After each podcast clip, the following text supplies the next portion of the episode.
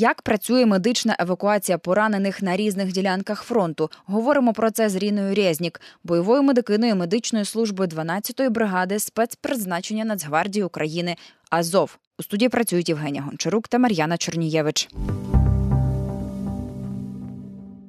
Була така новина про те, що розробили дистанційно керовану платформу для евакуації поранених військових. Що ви Ріно, взагалі можете сказати про волонтерські ініціативи, які спрямовані покращити ситуацію з медичною евакуацією і допомогою пораненим? Наскільки вони е, реально корисні і наскільки вони допомагають, чи може навпаки часто шкодять евакуації? Скажіть. Ну, взагалі неможливо нашкодити тій бригаді, яка має свою сталу думку з приводу медичної евакуації, стратегічної, тактичної евакуації і виконує якісно. Просто неможливо нав'язати бригаді, взяти якийсь пристрій, девайс, машину, яка їй не потрібна. Але на мою думку, на момент зараз наша волонтерська спільнота, якась її кількість, принаймні, спрямувала свій погляд в бік якихось інноваційних рішень різних дронів, платформ, оскільки це така знаєте, зараз тема, яка дуже на слуху в контексті взагалі всього ведення війни. Хоча медична евакуація це доволі консервативний процес. Дійсно, не так пощастило, як країнам-партнерам з НАТО, які можуть проводити свою медичну евакуацію на а, платформі гвинтокрилів, все швидко, зручно і безпечно. Ми працюємо в інших умовах. Проте у нас вже давно на фронті працюють два різних види евакуаційних платформ: евакуаційні платформи, а, броньовані на гусянці, та евакуаційні платформи колісної техніки. І а, всі допоміжні види евакуаційних платформ, такі як в деяких випадках да, там човни, в деяких випадках баги, в деяких випадках квадроцикли займають доволі маленький процент з реально всіх медичних евакуацій, які проведені на полі бою. Більше 80% про це 80% евакуацій відбувається саме завдяки таким дуже нам звичним мотолигам, М113, Бредлі та різним платформам, джипам та каретах швидкої допомоги.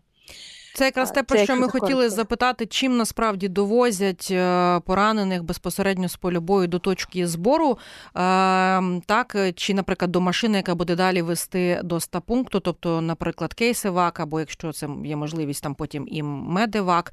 Е, тобто, все, що ви перелічили, Ріно, це по суті і є оте розмаїття, так яке використовують медики, аби довозити бійців. Взагалі можна завжди бути оригінальною людиною, і завжди умови ландшафту та умови ведення бойових дій диктують те, якими логістичними засобами ти будеш користуватися. Проте в більшості боїв це такі, як бої там в міській забудові, бої на пересіченні місцевості в лісах. В більшості все ще використовуються добрі прохідні машини та добра прохідна гусенична техніка. Мені дуже Подобається, що зараз є певні волонтерські ініціативи з приводу уніфікації, стандартизації і підготовки до адекватного рівня саме колесних платформ. Такими процесами займаються як мінімум фонд Поверни живим, які зараз починають робити сім дуже класних евакуаційних машин на платформі Лендкрузера. Також цим займається волонтерська група Краф, з якою співпрацює саме моя бригада в виробленні евакуаційного транспорту. І також зараз маленькі волонтерські майстерні почали робити уніфіковані кейсиваки, які при належній комплектації можуть навіть адекватно виконувати функцію карети швидкої допомоги. А якщо бої відбуваються, наприклад, в лісистій місцевості, як місце, де знаходиться зараз моя бригада, а, на жаль, доводиться придумувати оригінальні рішення, а, тому що пораненого дуже довгий час доводиться вести по тим дорогам, де не пройде карета швидкої допомоги. Тому карета швидкої допомоги поступово волонтери почали запаковувати просто в тіла невеличких джипів, куди uh-huh. може вільно лягти поранений. А, Зараз такі машини це, як правило, Pajero Вагон, Nissan Patrol або Land Cruiser. А, В деяких дуже дуже. А, таких іменитих підрозділів іноді бувають тахи або Toyota Sequoia, але в більшості саме ці три машини, які я назвала. І як на мене, рух в бік уніфікації спочатку уніфікації та якісної розробки табелів оснащення і стандартних операційних процедур принесуть набагато більше користі ніж а, точкові оригінальні рішення. Ріна, от поясніть, будь ласка, для наших слухачів та слухачок, чим важлива уніфікація машин, які евакуюють поранених з поля бою. По-перше, це дуже зручно. Це дуже зручно, тому що всі ці машини треба обслуговувати, касиваки потрібно обслуговувати дуже часто.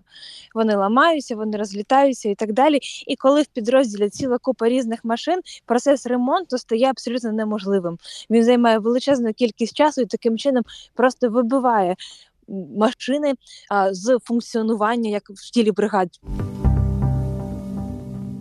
Про медичну евакуацію поранених на різних ділянках фронту ми говорили з Ріною Резнік, бойовою медикиною медичної служби 12-ї бригади спецпризначення Нацгвардії України Азов. У студії працювали Євгенія Гончарук та Мар'яна Чернієвич.